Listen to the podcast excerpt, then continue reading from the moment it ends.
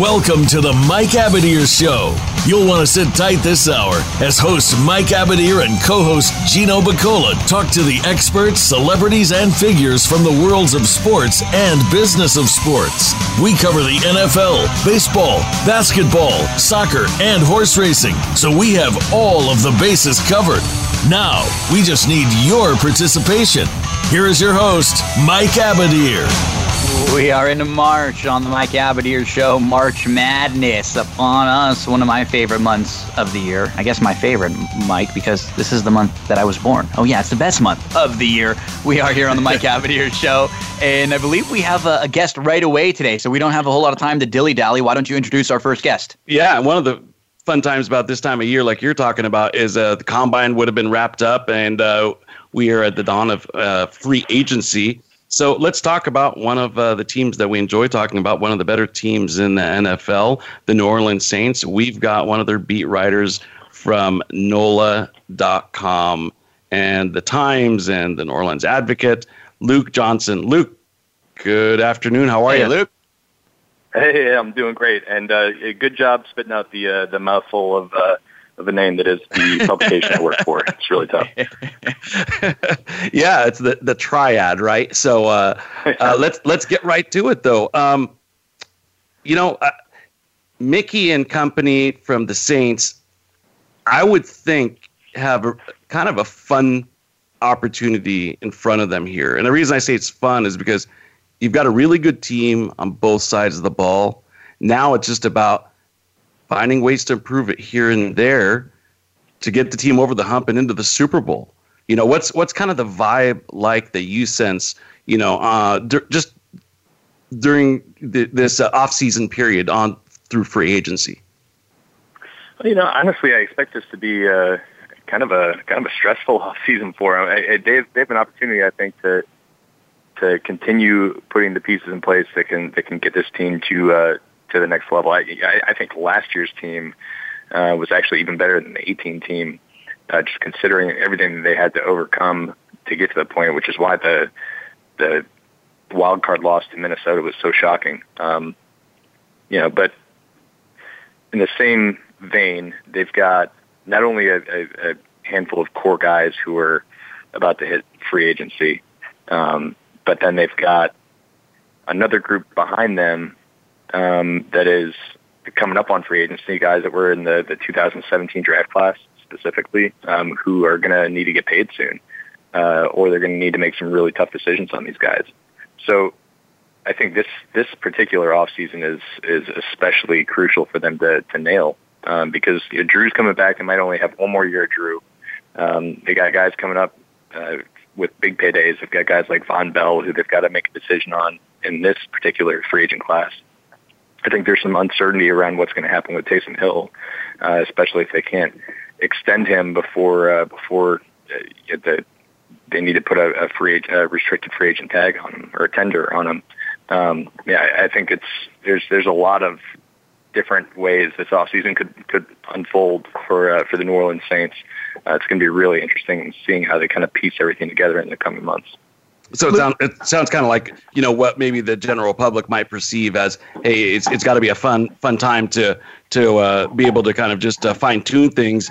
sounds like it's a little bit stressful from the free Yeah. agency side of things. What about from the uh, amateur draft? What about the combine? What are some of the guys? Well, first, what are some of the needs that um, you've kind of identified or you've heard from your sources and from watching tape that the Saints kind of need to address at the top of the list? Yeah, so I, I think there's some pretty clear, um, some pretty clear areas where they could they could get stronger. Um, one, we've been talking about them adding another receiver to the mix for the last couple of years now. Um, I think everybody's beating down their doors saying you need a, a, a number two beyond Mike Thomas. I, I think Tre'Quan Smith led the led the receivers not named Michael Thomas in catches last year with like 28. Uh, so they need they need another option there. Even though Jared Cook and Alvin Kamara add a ton of value in the passing game, um, just that that second that second weapon at the receiver position just has felt for a couple of years now like it was it was the missing element of this offense. Uh, so I think that's number one, and it's it's a really good year if you need a receiver uh, to be looking at it in the draft. Uh, so yeah, you don't have to look there. far from home uh, too, with uh, Jefferson just right around the street, down the street. Yeah, I, I think Jefferson would be crazy good in this offense. The only the only thing is after after his combine performance, I don't even know if he's going to be there at 24. They might have to trade up uh, to get to that spot, and they don't exactly have a lot of draft capital. They've got five five picks in this year's draft, and and they don't have a second rounder. Uh, so it's it, it seems like a good time for them to to maybe trade back and accumulate some picks. And there's going to be a lot of receivers there early in the draft, and there'll be a lot of receivers there in the middle of the draft. You're thinking maybe this would be the year, but then you remind yourself that uh, Mickey Loomis and company have not traded back in the draft since 2007. So uh, I'll be I'm not holding my breath uh, for that to happen. Um, I think they could probably use uh, some some interior offensive line help. Um, I think the expectation around here is that uh, that they're going to let Andrus Peat um, test the market. Um, I don't know if it's if, if it's a, as cut and dry as saying they're going to let him walk, um, because if he doesn't have a, a very good market, maybe they can get him back at a at a, a reasonable price uh, that they're willing to pay. But if that doesn't happen, I, I think we could expect him to, to maybe in the third, fourth, fifth round to, to look at some of these interior offensive line prospects. Um, I think some of the better ones would be available at that time. Um, linebacker is, is one that I think they have to address just because uh, AJ Klein's a free agent. Um, yeah, they might have to make a tough decision on Kiko Alonso, who's coming off a, a torn ACL and he's got an $8 million cap hit. Uh, Alex Anzalone only played two games last year um, they could use some help there. Uh, and and I, I think uh, yeah, last year we saw him basically shuffle a bunch of guys in uh, alongside Demario Davis because they dealt with so many injuries. Uh, so they could use somebody there, and I think uh, cornerback and or safety uh, could be another target area for them to target just because of the guys they have in free agency. Um, so those those are kind of the the places I've been zeroing in on uh, as I've been preparing looking up uh, guys for this draft. Luke, what is the like the fan base's um, kind of psyche like right now? The last couple years, I mean, prior to this year, just you know, with the Minnesota loss and then the loss with the Rams, just losing and ending your season in like the worst, most extreme way possible. And then you have a year like this year where I think a lot of us felt like New Orleans was one of the favorites and one of the like on a very short top tier list of the best teams in football. And and there were no you know tough beat story at the end of this year. It was just they just got beat up by a team that probably wasn't as good as them to be honest. What's just kind of the overall like mental state of the fan base right now, or you know the people that you're seeing and interacting with in social media and the, the Saints fans? Yeah, I think the uh, the one word to sum it up would be fatalistic. I think everybody's just uh, just looking for uh, looking for the way everything can can go wrong. Um, yeah, even even last year when they were they were 13 and three and they played five games without Drew Brees. They played a bunch of games without starting offensive linemen, and they were just finding ways to win. It felt like this was a this was a Super Bowl team. Yeah. Um, even then, I, I feel like uh, everybody's just waiting for for for the hammer to fall. Uh, yeah, just the the way that the last couple seasons have ended have, have been really really tough around here because uh, people are so passionate about the Saints here. It is is really legitimately the the one thing that really ties this community together, and um, yeah, I, I think that's had a it's had a definite impact on on the fan base psyche. But the important thing is. Um, I don't believe it has had the same impact on the team itself. Um, I think for the last couple of years now, we've been every, everybody's made the story at the beginning of the year, like how are the Saints going to bounce back, and then they go 13-3 make it to the NFC Championship game. How are they going to bounce back from getting that ripped out of their hands? They go 13-3 with five games without yeah. Drew Brees. I, I just think Sean Payton does a, a really good job of getting that team focused on the here and now, um, and and the, the past failures or uh, heartbreaks or whatever of previous seasons. I, I don't think they really matter around here. So for the fans, it's one thing. For the team, it's another, and I think that's important.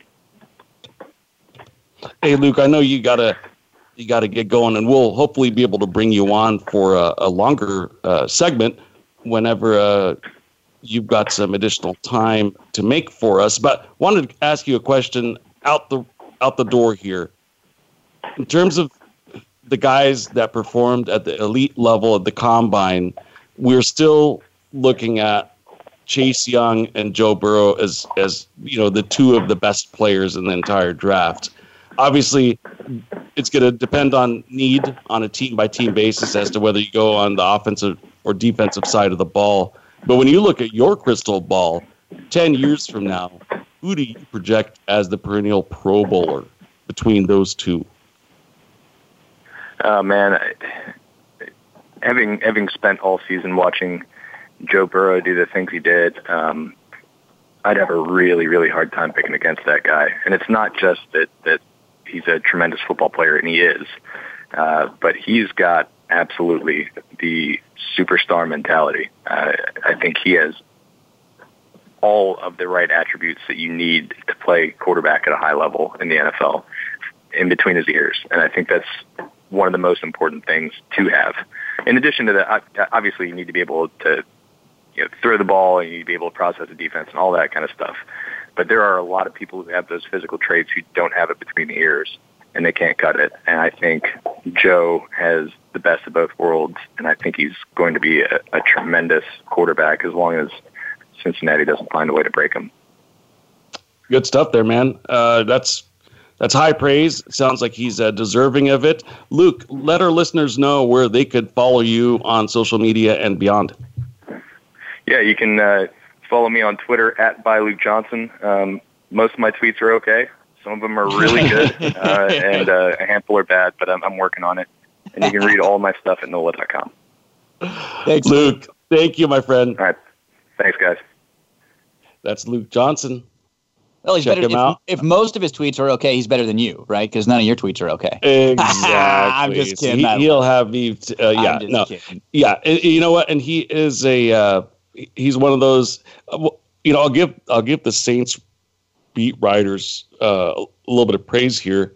Most of them are really good, and they provide good insight into the locker room dynamic, the players off field, and their interests things of that nature. They're not they, homers either. You know, they're, they're not homers like, either. They they're, they're, they can be critical if they need to be, but but they can dil- dish out praise when need be because exactly. New Orleans has been a very good organization, you know, for a while now. They're they're constantly one of the top teams in the NFL. They win a lot of games, but the truth is they really haven't been able to win as many big games. You like with this group with Drew Brees and Sean Payton, you put them together you would expect them, when it was all said and done, to have had a couple of Super Bowls, most likely. So when you start getting towards the end of their careers and you start kind of looking at like timelines, it would maybe be a little bit disappointing if they would only have that one.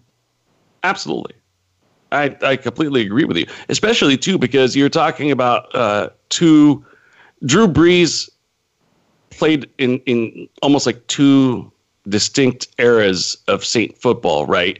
You know, every 10 years, every decade, there's huge turnover with a team. Yep. You know, him and I think Morstead are the only guys from the original Super Bowl. Maybe there's one more. So it's a brand new team. So he played in two different eras, if you want to call it that. And to have walked away with one Super Bowl from the first tranche and then none, not even an appearance in the second, when in my opinion, I think the grouping of the second is probably even better than the first. Yeah, I agree. That's that's tough pill to swallow. And hey, look, man, we've seen that, you know, Dan Marino and the Dolphins, same thing for appearance in the first, you know, first full season, and then that was it. Uh, I mean, Cam Newton's probably going to be the same thing for him. You know, one, one, one, and and that's it.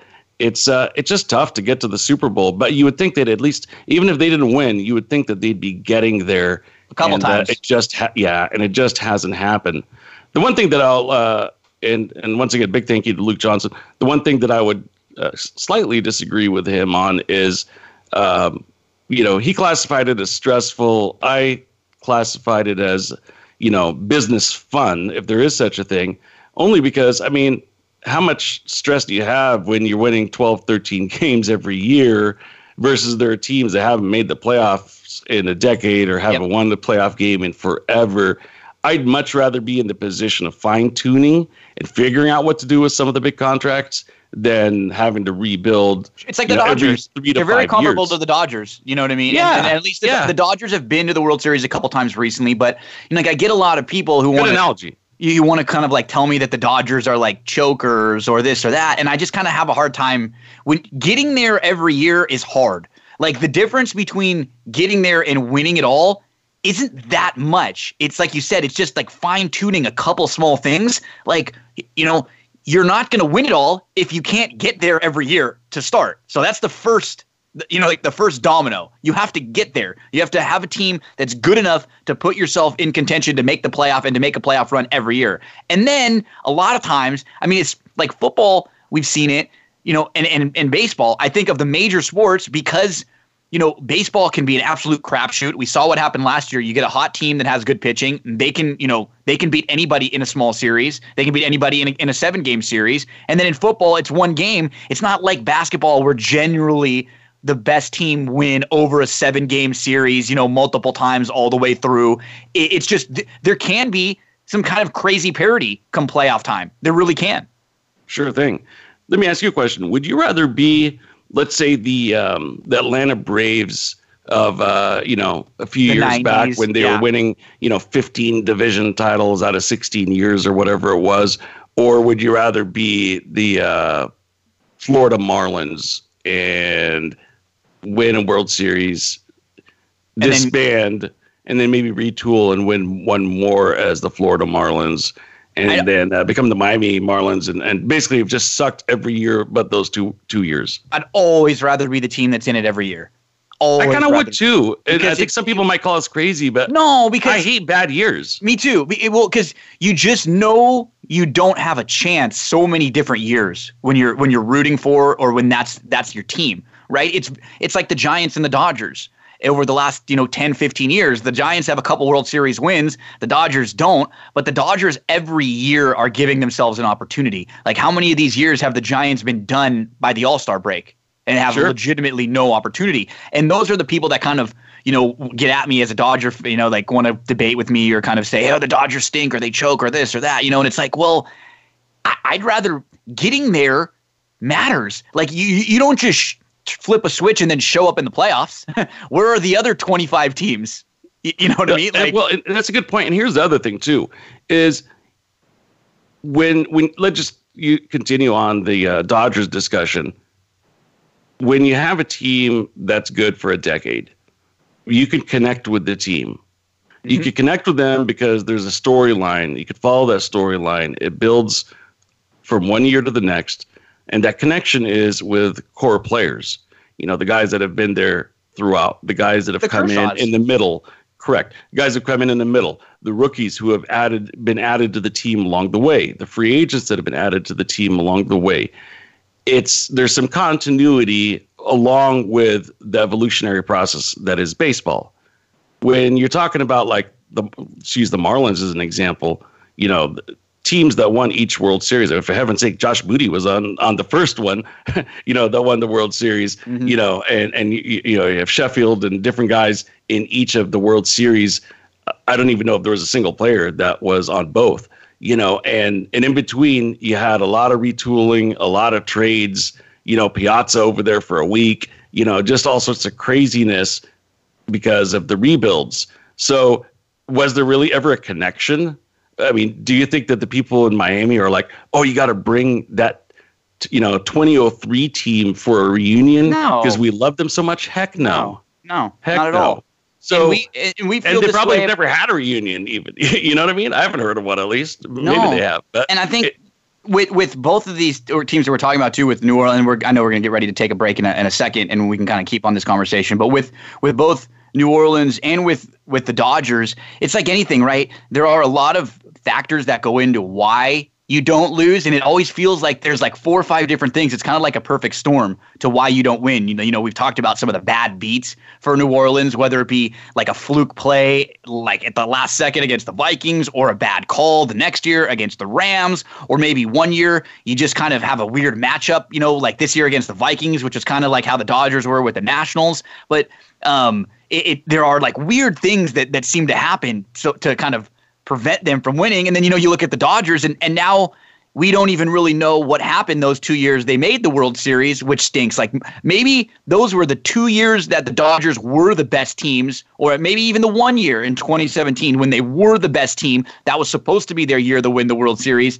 and they didn't. And now, you know, it's like you said, it's hard to win. You can't just, you know, say magic spell, I'm in the World Series again. You know, you have to beat the other 30 teams that are trying to do the same thing. So it's very it's a funny topic, and, and I didn't ever even realize that how two kind of similar these two teams were um, in completely different sports until we just started talking about it now. Yeah, very interesting. Well, let's take a commercial break, Gino, and uh, we'll pick up on the conversation about the combine and uh, the CBA. Stay with us. We will be right back.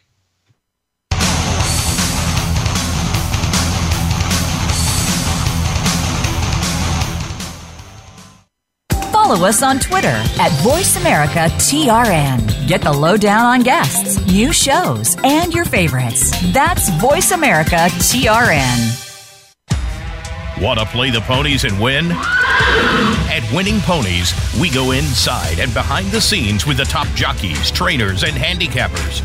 The Winning Ponies radio show with John Englehart, racing's regular guy, is the perfect complement to the Winning Ponies handicapping website. Catch us live every Thursday at 8 p.m. Eastern, 5 p.m. Pacific on the Voice America Variety Channel. Win prizes just for calling in. Have we got a high energy, all access sports show for you?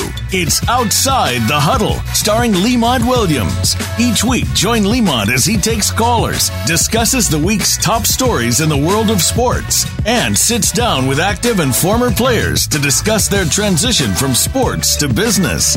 Outside the Huddle is a great resource for players making career transitions both on and off the field. Tune in Wednesdays at 8 p.m. Eastern, 7 Central, and 5 Pacific for Outside the Huddle on the Voice America Sports Channel. Stimulating talk gets those synapses in the brain firing really fast. All the time. The number one internet talk station where your opinion counts. VoiceAmerica.com.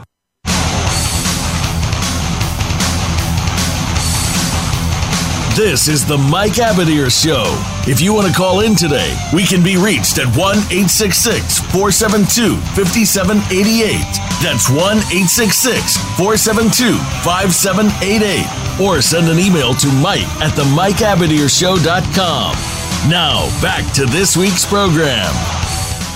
Back here on the Mike Abadir Show, that was a, a nice first segment. We got to talk uh, and kind of transition a little bit from football into baseball. And Mike, we're going to continue to talk a little more baseball the next few weeks because, man, with all the Astros cheating talk, we've kind of forgot that there's actually games being played right now. You know, spring training games are being played, and we're not too far off from the actual season starting. Yeah, you know that that's that's a good point. And I was kind of thinking about that the other day when I opened my first spring training box score. I hadn't done so, and I was like, you know what? It's the first time I've taken a look. Yeah. This is the first time I've actually given some serious thought to uh, my fantasy auction, my National League only fantasy auction that's coming up in a few weeks, because we've been, like you said, focused on the Astro situation and the ripple effect through the big leagues. Um, but hey, baseball still still goes on, and uh, deals are still happening. In fact, the uh, White Sox reached an extension with uh, Moncada for seventy million dollars. Um, so that's that's kind of one of the big pieces of news today, uh, as well as uh, the Yankees and their ace Cole gave up four dingers in two innings today. Not sure that necessarily means a whole hell, hell of a lot, but when you're getting paid that much, even your spring training outings are going to make headlines. Microman, especially in New York. Yeah, especially oh, yeah. in New York. Yeah, and and especially this year now with Severino there's going to be even more pressure on him now with the Yankees finding out that Severino's, you know, dealing with a major, major injury and like a big part of their the, one of their weaknesses already coming into the year was their their pitching. Do they have enough starting pitching? Do there is they have enough depth on their pitching staff? And right off the bat, that's an issue they're going to have to deal with all year. Well, you know, the funny thing is, you know, the uh, obviously you never celebrate an injury, but if the Red Sox had anything to sort of exhale about this offseason, they're like, well at least even though the Yankees got Cole, you know, their uh, ace going into this season, Severino's hurt. maybe we've got a you know outside chance. And then a week later, they find out that their ace is uh, going through some difficult times as well. Tommy John surgery. It's yep. not looking good right now. Keeping our fingers crossed, but it looks like you know um, that Sale investment is uh, is not really going to pan out, man. No, eh, that that's the one they put a lot of money into. So, what are your like some of your we we and we've talked a lot about the Red Sox and the Dodgers, but we've talked about them from a trade perspective. What are your your kind of just kind of big picture thoughts on the Red Sox right now before the season starts? I think that they might do a little bit better than than people realize. I mean, sure. it, the team wasn't, you know, just Mookie Betts and and and, and they, he carried the team, and they didn't have any other talent. You know, I mean, they still have the core of the World Series team intact. So they've got a lot of really good pieces. Uh, with that said, I think that they're going to probably score a good, a good a good amount of runs and also give up a good amount of runs too. Um, you, you, know where where it all kind of fits in, in, the American League picture. You know, I think that they could compete for a wild card. You know, I don't think they they've dropped off that much that they're all of a sudden going to be a 500 team necessarily. So, but so who are we most talking teams about? have gotten better, and, and you know, the, look, mo- most of the teams that needed to get better got better, and and they did not. And and that's really the biggest problem that they have in an ultra competitive American and and National League, man. I mean, teams teams are either getting better through free agency or through their farm system. And when your farm system's depleted, when you're getting injuries, and when you're losing guys to free agency, it's not the best recipe. You know what I mean?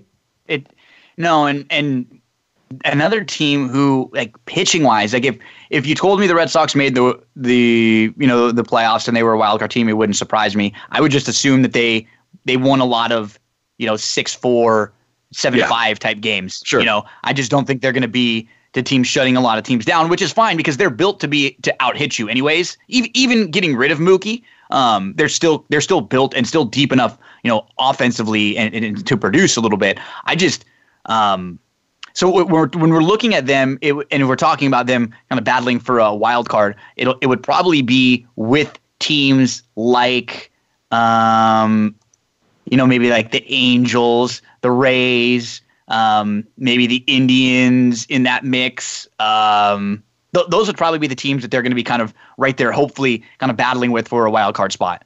Well, I think the American League West is going to have a big say on things because let's see what kind of effect that that the uh, the cheating drama, scandal. yeah, yeah. The, the drama had on Houston. The Angels are much improved, much but they're better. all hitting and no pitching. And the Oakland A's are, are a well balanced team. They're just always there, and they're going to can't ever really count count them out. No. they're just always overachieving and always like you scratch your head and they're just better than they should be every year. yeah, year. exactly. So you know, um, they were a team that I had as a playoff team last you year. You were way I, higher on them than I, me. They were, yeah, I, yeah. I, I thought they did 500 to slightly below 500 teams. Yeah, yep. I remember that, and I, and I think that they're better even this year. Yeah, so the AL West is gonna is gonna be really interesting. So you know, I I'd say that that would be the division that um, is most intriguing to me. You know, the AL East remember, gets all the headlines, but to me, there's not a lot of intrigue because Baltimore's still a ways away. Blue Jays are a ways away. You know, the, the Rangers uh, had a, a, sneaky good year last year too. They were oh, like yeah. oh yeah, right in mix for a while. And I then apologize remember, to the state of Texas for forgetting about them. The Rangers aren't a bad team. Remember and remember how good the, the start to the season was for the Mariners? They were 13 and 2. Yeah. And then they just hit an absolute crater, but they had one of the best starts in baseball history. And you know what? When you look at their team, they look like they've improved a, a little bit too. So yeah, I think the whole division that could be the best division in, uh, might, in the American League right now. It, in the American League, I would absolutely say so. I, I think so. And um, yeah, so we'll see. Is you know, it it's been fun starting to watch spring training games, and I'm I'm kind of already locked in a little bit. My mom watches every single spring training game, every game. She's got them recorded. You know, what you name it, she'll watch. If they split the games and they're both on, she'll watch them both. Like you, so that's funny. And she's always got the backstage Dodgers on and everything. She loves them. And the one That's thing that we've we've been um, really hearing over and over and over again is that man, Mookie Betts is already having just a huge impact with this Dodgers team. He came in right away and and he addressed the team, like a brand new team, and basically told everybody, hey, I think that we have to play in spring training when we're in the outfield doing drills like it's game seven of the World Series. We have to treat every moment, every out, every at bat, everything. And so now they have a, they've kind of developed a system where if somebody makes an error or makes like a, a silly play or an overthrow or, or something where they're not ready and they're not prepared, they have to put money into a jar. And the team is going to use that money. They said Justin Turner was talking about it, like maybe at the end of the year, or you know, a couple different parts throughout the year. They're going to use that for a team, you know, for the team to all go out to dinner or you know have have something fun to celebrate. But Mookie Betts basically came up and, and said, "I'm calling all of you guys out right now, even though you're the team who has been one of the best teams in baseball for the last few years. You guys have made the World Series a couple times, but it's not about that. It's about winning it all. I'm going to call all of you out and I'm going to raise my hand and I want all of you to hold me accountable for every single thing I do throughout the year. And man, that has really resonated through this clubhouse. Kiki Hernandez, Justin Turner, Stripling, Bellinger, they've all talked about how like that impacted them. This team seems like they're very focused. I think with all the crap of the the Astros cheating and the the who knows what's up with the Red Sox. I think this Dodgers team kind of has a real chip on their shoulder now. They feel like they were cheated, and I think they they feel like they're going to be kind of on a mission this year. Everything with Mookie has been just unbelievable, and I'm sure you hate hearing all of this. yeah, I mean, I do, but it doesn't surprise me at all. Listen, I'm going to tell you the difference right now between one type of MVP and another type of MVP. So when you're talking about Mookie Betts or even the Altuve type, where they're undersized, were not expected to be who they ended up becoming. They were underdogs. They always had to per- outperform and out hustle everyone else to get a look. Those type of players, when they change teams, typically speaking, this is a generalization and it's a, I'm kind of stereotyping a little bit here, but work with me on this. They, they have infectious personalities they bring that work ethic, that hard work ethic, that outperforming type mentality to their their new club. Versus another type of MVP, let's take like a Barry Bonds. Barry Bonds is the type, and I saw him when he came to San Francisco. It wasn't about making the other guys better. It was about I'm going to bring you my three MVPs, you know, my 300 average, my 35 to 40 home runs at that time, you know, my high stolen base, you know, aptitude and my glove in the outfield, not my arm, my glove. uh, and and because of that, the team is is going to perform better by having this big bat in the middle of the lineup. But I'm not making everybody better. Do you see the difference? See, Mookie's going to bring his bat and he's going to bring his defense, but he's also going to help everybody else. It's inspiring. He's inspiring too. Yes. You see someone who's just a little bit, like you said. I think in and size even has something to do with it, right? Sure. It's like someone who's maybe undersized. You don't feel like they should be as good, but when they go out there and they lay it all out on the line, and they, and it, it kind of makes you look in the mirror and you go, "Wow!" I mean, Mookie Betts he's an MVP and he's taking it really seriously every single play. I I should be doing the same thing. Sure. I you think know, that's uh, that's exactly the message. I mean, and yeah, I mean these guys, you know, the Altuve types, you know, not a lot was expected out of them because of their size. You know, there's there's a, a metrics in in every sport, right? There's there's this kind of like uh, you know, you know, as a quarterback, you need to be six four and you know two thirty five and so on and so forth. So anytime you got like a Russell Wilson or a Drew Brees or anybody that's like barely six feet tall, they just seem like it doesn't matter what they did in college. It just seems like they are not expected. That you know they have this underdog mentality. They've had that on from high school on through college. They typically don't have an opportunity to play at the biggest of programs, despite their accomplishments. Same thing once they get to the NFL. So you see that in every single sport. And baseball, the beauty of baseball, and Tommy Lasorda used to say this all the time. It doesn't matter where you come from, how big you are, how tall you are, how strong you are, how short you are, how wide you are. Baseball is a beautiful game. It's the world's game because anybody can fit in, anybody's welcome to play, and everybody has an opportunity to excel With that said, you still like like to look for those pitchers that are six four and have you know those you know big ass right oh, just Oh, yeah. like the roger clemens type body Yep. be able to push off that rubber you know you know your first baseman you want him to be six four six five and be able to hit the ball out of the ballpark you know a little bit smaller when you're talking about your middle infielders although you know nomar garciaparra and alex rodriguez had something to say about that when they transitioned that position into you know more of like a, a center fielder's body at the shortstop position but you know, hey, man, Mookie Betts is a tremendous athlete. I mean, the guy can slam dunk like like somebody who's a foot taller than him. He, you know, he's a professional bowler, and uh, you they know, were throwing all the accounts, football could- around. In, Yeah, I saw that. up, and he Yeah. was like throwing spirals and like going out, and they were just like, "Man, this guy is a just he's just a crazy good athlete. He's, you know, to me, he's really one of the things that I enjoyed about the Red Sox over the last few years, despite winning a lot of games and, and getting a World Series ring, was just they were a fun team to watch in the outfield. They're tremendous in the outfield. I mean, I, don't remember a better Red Sox outfield in a in a long time. Maybe maybe if not ever. You know, and uh, and they lost a big piece of that. Obviously, Jackie Bradley's still there, and you know he's known for for his defense too. So, um, you know, he just doesn't bring the big stick. Timely stick sometimes, but not a consistent stick throughout the season. So, Dodgers are are are going to be pretty uh, excited with what they get, and um, switching gears from the Dodgers. You know, one team that I have high expectations for, Gino, and we'll talk more about it when we do our you know MLB preview show. Is is a team that both you and I didn't believe in going into last year, and I've kind of uh, the switch has flipped in my mind. I have a, a very different opinion about them now, and I'm I'm very bullish about them now. And I could give you my reasons why, but I'm going to hold off on a lot of those until we do our preview show. It's the Atlanta Braves. I am a believer.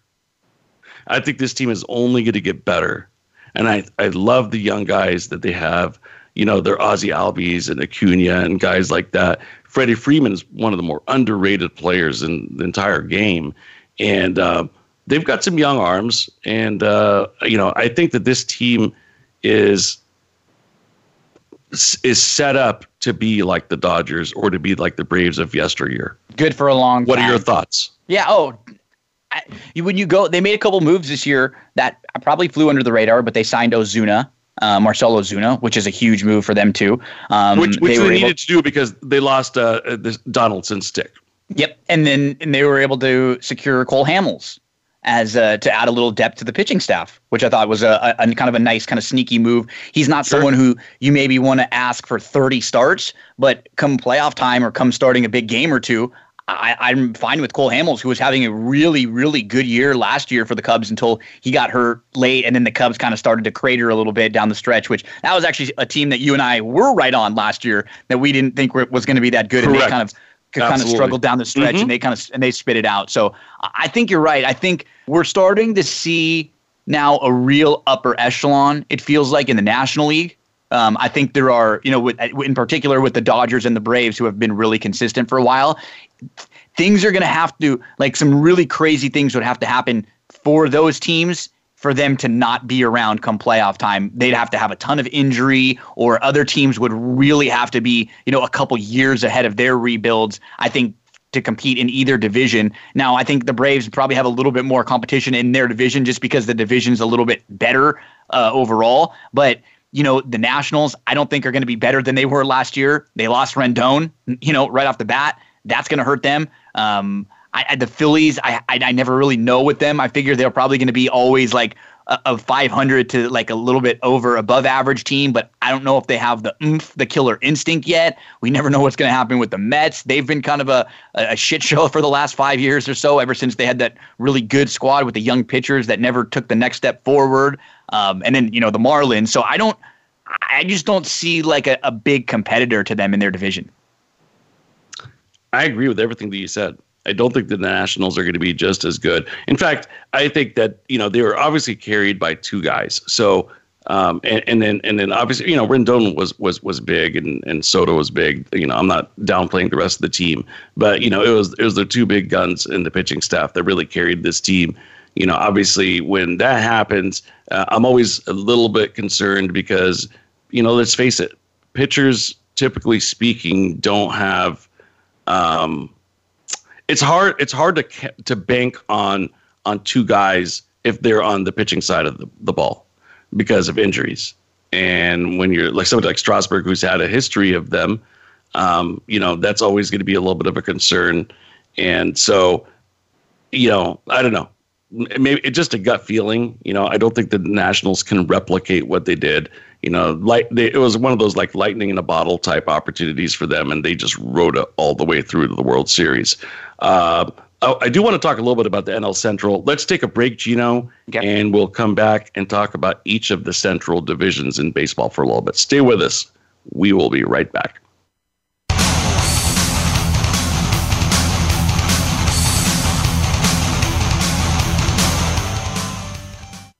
Racers and Rental Cars is the program for wannabe pro racers and those interested in the racing profession and automotive industry. Join hosts Cameron Foray and Don O'Neill as they take you behind the scenes with previews and review for race day. It's about the business as well as the fun. We've got the scoop, the guests, the discussion, and the WTF moments. All you need to do is bring your ears. Racers and Rental Cars heard every Saturday at 10 a.m. Pacific Time, 1 p.m. Eastern, right here on the Voice America Variety Channel.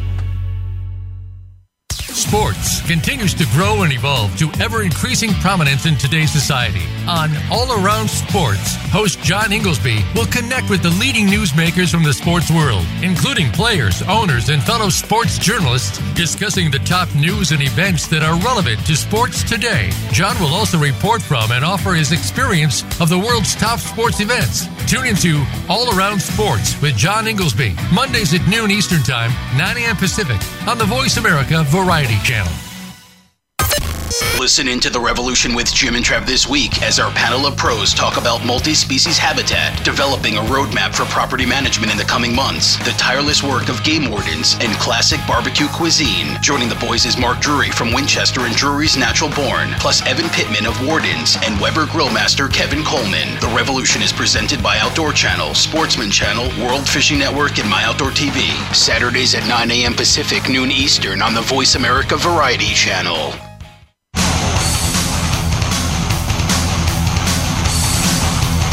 This is the Mike Abadir Show. If you want to call in today, we can be reached at 1 866 472 5788. That's 1 866 472 5788. Or send an email to Mike at the Mike MikeAbadirShow.com. Now, back to this week's program.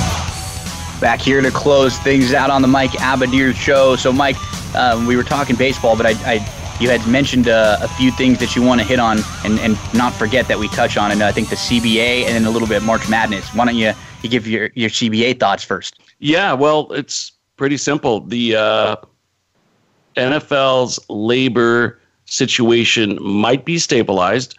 Um, the owners have put out a proposal that's been negotiated with the players. Um, so the owners and, and the the union have worked something out and they both sides preliminarily agree on it. It's gone to the NFL Players Association's executive council, as well as the uh, player reps from each of the teams, and it's gone through that process and it's been approved. So the next step is to send it to membership, meaning the active players that are members of the union, they get a chance to vote. So this vote is being conducted as we speak and the since some players, you know, will go to the Bahamas for a few days or whatever, they're giving all the members up until the 12th. So one week from today to be able to submit a vote. If two thirds say yes, we've got a deal for the next 10 years. So that's the latest on the CBA negotiations. And um, we talked a little bit about some of the highlights last week. So don't want to spend too much time on it right now. Just keep in mind that this would bring about approval on a 17th game and uh, more playoff football. So once the deal is finalized and it's been approved, you know, by next week's show, we'll be able to talk about that a little bit. So that's the latest on that, Gino. It'll be nice to know that we've got labor peace. You never want to be a year out from thinking, you know what, could we lose a season? Could a lockout? We lose a half no, season? yeah. You know, could we have an eight game season or any crap like that? So that's overall good news. But especially when like football over the last like the lockouts and stuff were some of the things that drove people away in baseball and, and, and the NBA and yeah. the NBA also. You know, for a few years, I think it really just turned off a lot of the fans, thinking, "Oh, you're telling me that the players and and the the mil- the billionaire you know owners can't come to a deal about who's going to get a little bit more or who's going to get a little." It, it just for someone who makes 40 50 60000 dollars a year you know like the average person out there they get turned off when they hear the money stuff Absolutely. and this and that. Like it's just like what world are they living in? So it's just it's never ever a positive ever, especially when your your sport has been really doing well and has kind of taken over as like America's new pastime. Without a doubt, I'm I'm always of the mentality that when when you're quabbling, you know, with, amongst you know millionaires and Your, billionaires, yourselves, just split the difference and call it a day because you you owe it to the fans to never ever miss a, a game. Why? Because these guys support you. Without without the fans, without the general public, without the consumer buying tickets, watching on television, enjoying their merchandising, they don't have a sport. They don't have an opportunity to become these millionaires that we're talking about. So you owe it to them to never take that away from the table. If you take it for granted and you take it away, I don't care if it's for five minutes or for five games or for an entire season, you deserve the ramifications. And you probably don't deserve to have everybody come back. And I know some people that left baseball and never came back never came back. the 94 strike. Never. And they've stuck to it. And I'm sure the, the Expos fans. Right? Yeah, how about the Expos? well, yeah, exactly. So uh, it's good. It's good to have labor peace. I really hope that the players vote for it. Um, most of the ones that I know did there's a few high profile players like Russell Wilson and Aaron Rodgers who, and, and also Cam Jordan from the Saints who voted against it. Um, and I think that kind of goes to show you maybe some of the differences of opinion based on money and how much people are making. And the guys that are at the top tier, I think, view the proposal a little bit differently than uh, the rest of the league. Let's just put it to you that way. And hey, let's face it.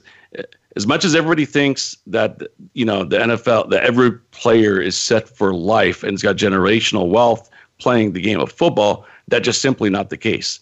It's just not the truth. It, it kind of mirrors anything else in life, uh, like real estate agents. They say the top 15% or 20% sell 80% of the homes. You know, typically in any kind of environment 10 to 20% it's usually a 90 10 80 20 type of relationship in sales or in a lot of other arenas. You know a small number of people do a majority of the volume. A small number of people in this country are wealthy and then there's everybody else. It's the same thing in the nfl top 15% make 85% of the money uh, or you know or, or tremendous amount of the money. Everybody else gets the best of the rest so when you're talking about a vote in this situation, you know, I think it's going to pass because once again, maybe the guys at the very top don't benefit that greatly, but everybody else will. So hopefully that'll be the case, and uh, we'll seal the deal on this thing by the same time, exactly seven days from now, Gino. Let's talk a little bit of March Madness because the biggest storyline around the world right now is the coronavirus. Yeah, and is... there is uh, serious talk it's not just rumor, but there's serious talk because these games are held indoors in arenas that are packed like sardines, a lot of people in close proximity to one another for the sake of the players, the players' families, the referees, the broadcasters, and the public at large. There is serious consideration about playing these games the entire tournament in front of no fans. Could you imagine? I, they've been so they've started to do things like this um, already in Asia. Uh, uh, they did this in Japan. Um, they did this in um, in Europe in a couple different places. I've seen it, it was crazy in Japan. They were running. They had um, they were running the races at the track with no fans. There was no fans in the stands. Nobody was allowed in, but they still ran the races. Um, horse races, I, I, which is crazy. Hear somebody wisecracking saying, "Isn't that aqueduct every uh, Wednesday?" Yeah, no, you're, So, you know, but exactly, exactly, and um, and they've they've done. Um, uh, there was a, a soccer game or two that was played without anyone in the in the stands, and this is starting to happen now. Um, I mean, just a, right now, I, just saw a tweet come through, like right as we were starting our show. Lowell High School in San Francisco closed because a relative of a student tested positive for coronavirus. All activities canceled. School closed tomorrow as well. Well, I've got some news too. Uh, when from from that elk, if, uh, if for any of our listeners that remember one of um, our contest winners uh, from the NFL playoff pick'em, Will Fami, he joined our show on the air live a couple of weeks ago, and uh, he's a teacher. He's a teacher at a school in San Jose. Uh, I'm not sure if I'm supposed to name it or not, so I'll just uh, leave that out of out of the uh, mix for now. But there is a parent of a student that has the coronavirus, so this actually is hitting very close to home for me because you know I'm uh, I'm close with Will and and uh, it's kind of a scary time for him and he's got two children's two uh, two two little boys at home and um, it's kind of a scary situation. So this is kind of the world that we live in now, Gino. I mean, they, have been saw talking the about it with the Olympics. They've been already yeah. brainstorming, st- like not brain, but like talking about what Maybe are they going to do? right? What are they going to do when when everybody has to travel to Japan for this? I mean, what what are you going to do when you have that many people? Uh, it's starting to become an, an actual like a, a big issue. I mean, I just heard of uh, a middle school in Monrovia, you know, which is two cities over for me in Temple City, where I live. You know, right right there, right next to Santa Anita Racetrack, where there was a coronavirus, and it, um, it's it's very very strange to see games and sporting events being played without fans. It's like an eerie, spooky It's feeling. very eerie. It's Um, spooky. when you know like- what the alternative is? In Italy, Canceling. they've just canceled the games. Just canceling. Yeah. I think they've canceled through May, and then they're going to revisit it and figure it out, and which kind of sucks also. Could Because if we're all going to be stuck at home, we want to be able to watch something. Oh, I know. And could you imagine for the Olympics, you're someone who's trained your entire life to have this small window where, you know, it's not like ba- baseball, basketball, football, where it's like, up, well, there's next year. No, no, there's four years. And some of you, by the time the next Olympics come around, you're out of your athletic prime. You know, you're too old, or maybe you're not old enough, or whatever, whatever it may be. You're not, you know, you're not going to get that opportunity. So, man, this this is just like th- this is a massive, massive story out there. Not to not to mention, you know, I, I I I mean, I know a lot of athletes who will tell me firsthand that they feed off of the, The crowd. crowd. They feed off adrenaline. of that energy. It's an the extra adrenaline. when you get tired, when Absolutely. you when you want to stop and you hear everyone picking you up and you just kind of continue harder. to dig down deep. Yes. So it's kind of a, you know, like I said, this is kind of, a, you know, I, I really hope that this is one of those things that's overblown because of the great potential that it's got, but that it never lives up to that potential, that potential being of, of spreading globally um, at, a, at a very fast pace. Um, but, you know, with, with that said, um, I don't know. I don't want to necessarily say it's uh, been bi- biblically prophesized and and necessarily go go down those roads, but I suspect stuff like this is uh, going to be a little bit more frequent because we're starting to see it be a little bit more frequent frequent with more dangerous strains of the flu and with the Ebola a few years ago and E. coli and mad cow. You know, we didn't hear a lot about all this kind of stuff, you know, 15, 20 years ago. So something's going on out there, and I don't know what it is, but I don't like it.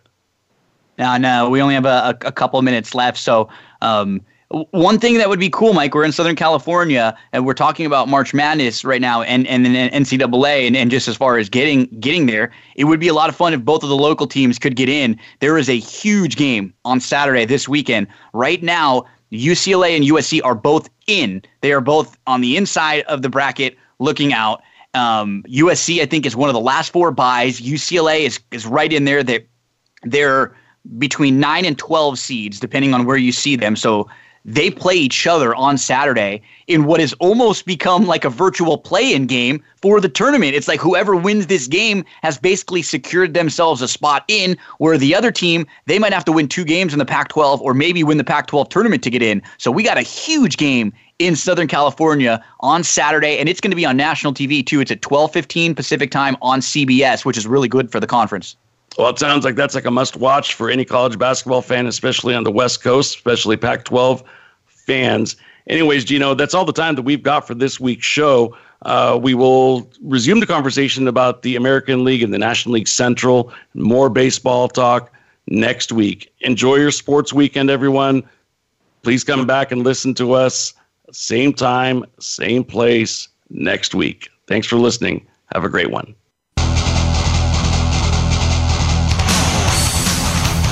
Thanks for joining us this week for the Mike Abadir Show. Please tune in again next Thursday at 7 p.m. Eastern Time and 4 p.m. Pacific Time for another show with Mike and his co host, Gino Bacola, on the Voice America Variety Channel. Have a great week.